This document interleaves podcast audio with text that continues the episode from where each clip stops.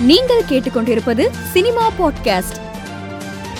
தமிழ் சினிமாவின் முன்னணி நடிகரான கார்த்தி பருத்திவரன் படத்தில் கதாநாயகனாக அறிமுகமாகி இன்றுடன் பதினைந்து வருடமானதை நெகிழ்ந்து சமூக வலைதளத்தில் பதிவிட்டிருக்கிறார். இரண்டாயிரத்தி பத்தொன்பதில் நடந்த தென்னிந்திய நடிகர் சங்க தேர்தல் செல்லும் என உயர்நீதிமன்றம் தீர்ப்பு வழங்கியுள்ளது. பெரும் ரசிகர்கள் பட்டாளம் நிரம்பியிருக்கும் பிக் பாஸ் நிகழ்ச்சியிலிருந்து நடிகர் கமன் விலகியதை தொடர்ந்து நடிகர் சிம்பு ஒப்பந்தமாகி இருப்பதாக தகவல் வெளியாகியுள்ளது. தெலுங்கு திரையுலகின் முன்னணி நடிகை ராஷ்மிகாவுடன் திருமணம் என்று பரவிய தகவலுக்கு வழக்கம் போல கிசுகிசுக்கப்படும் இந்த செய்தி செய்தியை நாங்கள் ரசிக்கிறோம் என்று நடிகர் விஜய் தேவரகொண்டா பதிவிட்டுள்ளார். மேலும் செய்திகளுக்கு மாலைமலர் டாட் காமை பாருங்கள்.